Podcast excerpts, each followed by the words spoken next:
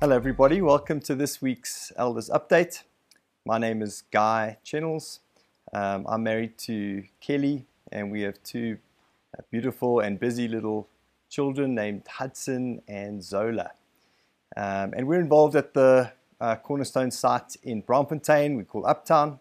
Uh, we've been there for, I've been there for about 10 years, my wife since we got married about six or seven years. And uh, we really love it there. Um, we send greetings from Uptown to the rest of uh, the Cornerstone sites.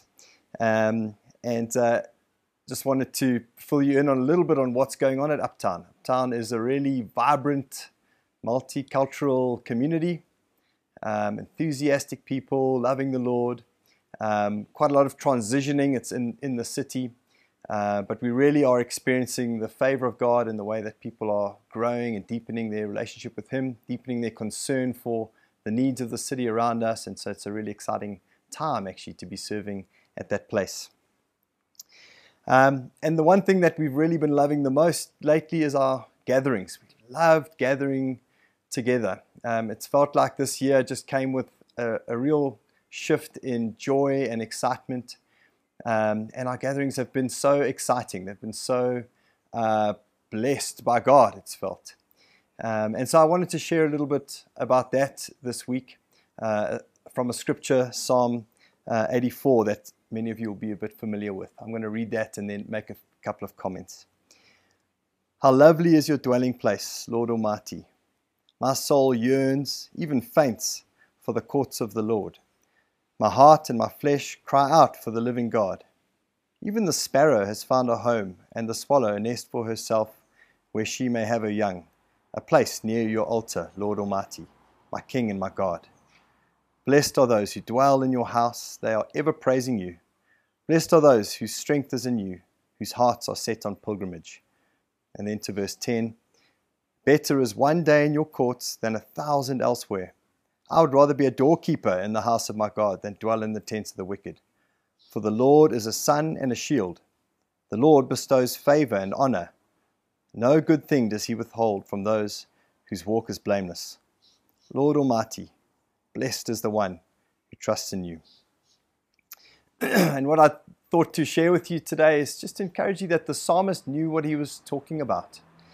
He wasn't making this stuff up, it wasn't poetry pulled out of the sky he knew that it really is lovely to be in God's presence.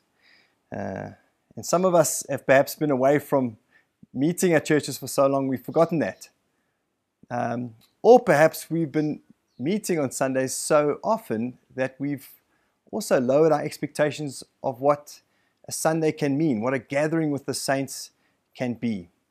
And so I want to inspire us again that as David experienced, there is deep satisfaction to be gained as we gather together as the temple of God. David had to go to a physical temple. We are the temple of God as we gather, uh, and that that is a really wonderful thing.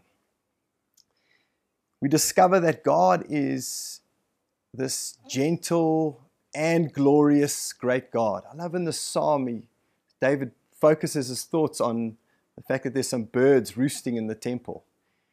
And he says it's just beautiful that these little uh, swallows and uh, can find a nesting space where they can bring up their delicate children. O Lord Almighty, glorious King. And uh, there's this juxtaposition that God is so great and glorious, and yet at the same time, He is so gentle, able to wrap us in cotton wool and deal with us in the vulnerable spaces that we're at. That's the God that you come to on a Sunday morning as you gather with your friends. When we gather together, we awaken our hearts to praise, um, which is a thing that's sometimes hard to do just on your own.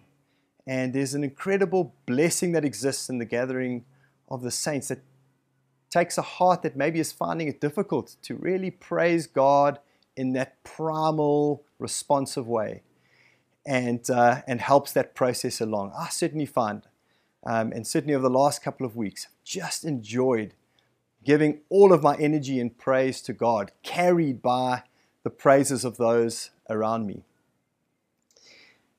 It's good for us to adore our King. It does something good for us when we adore our King in that way. We also experience vital ministry. Um, I saw that this week. This week at Uptown, we had a lovely smorgasbord of one testimony of an incredible miraculous healing that just happened in one of our meetings. Another person weeping as God dealt with some deep personal pain that they were experiencing, ministered to by a fellow believer. And uh, we see that whole gamut from praise to the healing of, of deep heart surgery that God can do in our meetings. And I want to encourage you that the Lord will not withhold those good things from us, from those of us who come to Him with upright hearts, longing to meet with Him, not wanting to hold anything back, also expecting both to receive and to give as we gather together on a Sunday. So I encourage you, raise your expectations for this coming Sunday.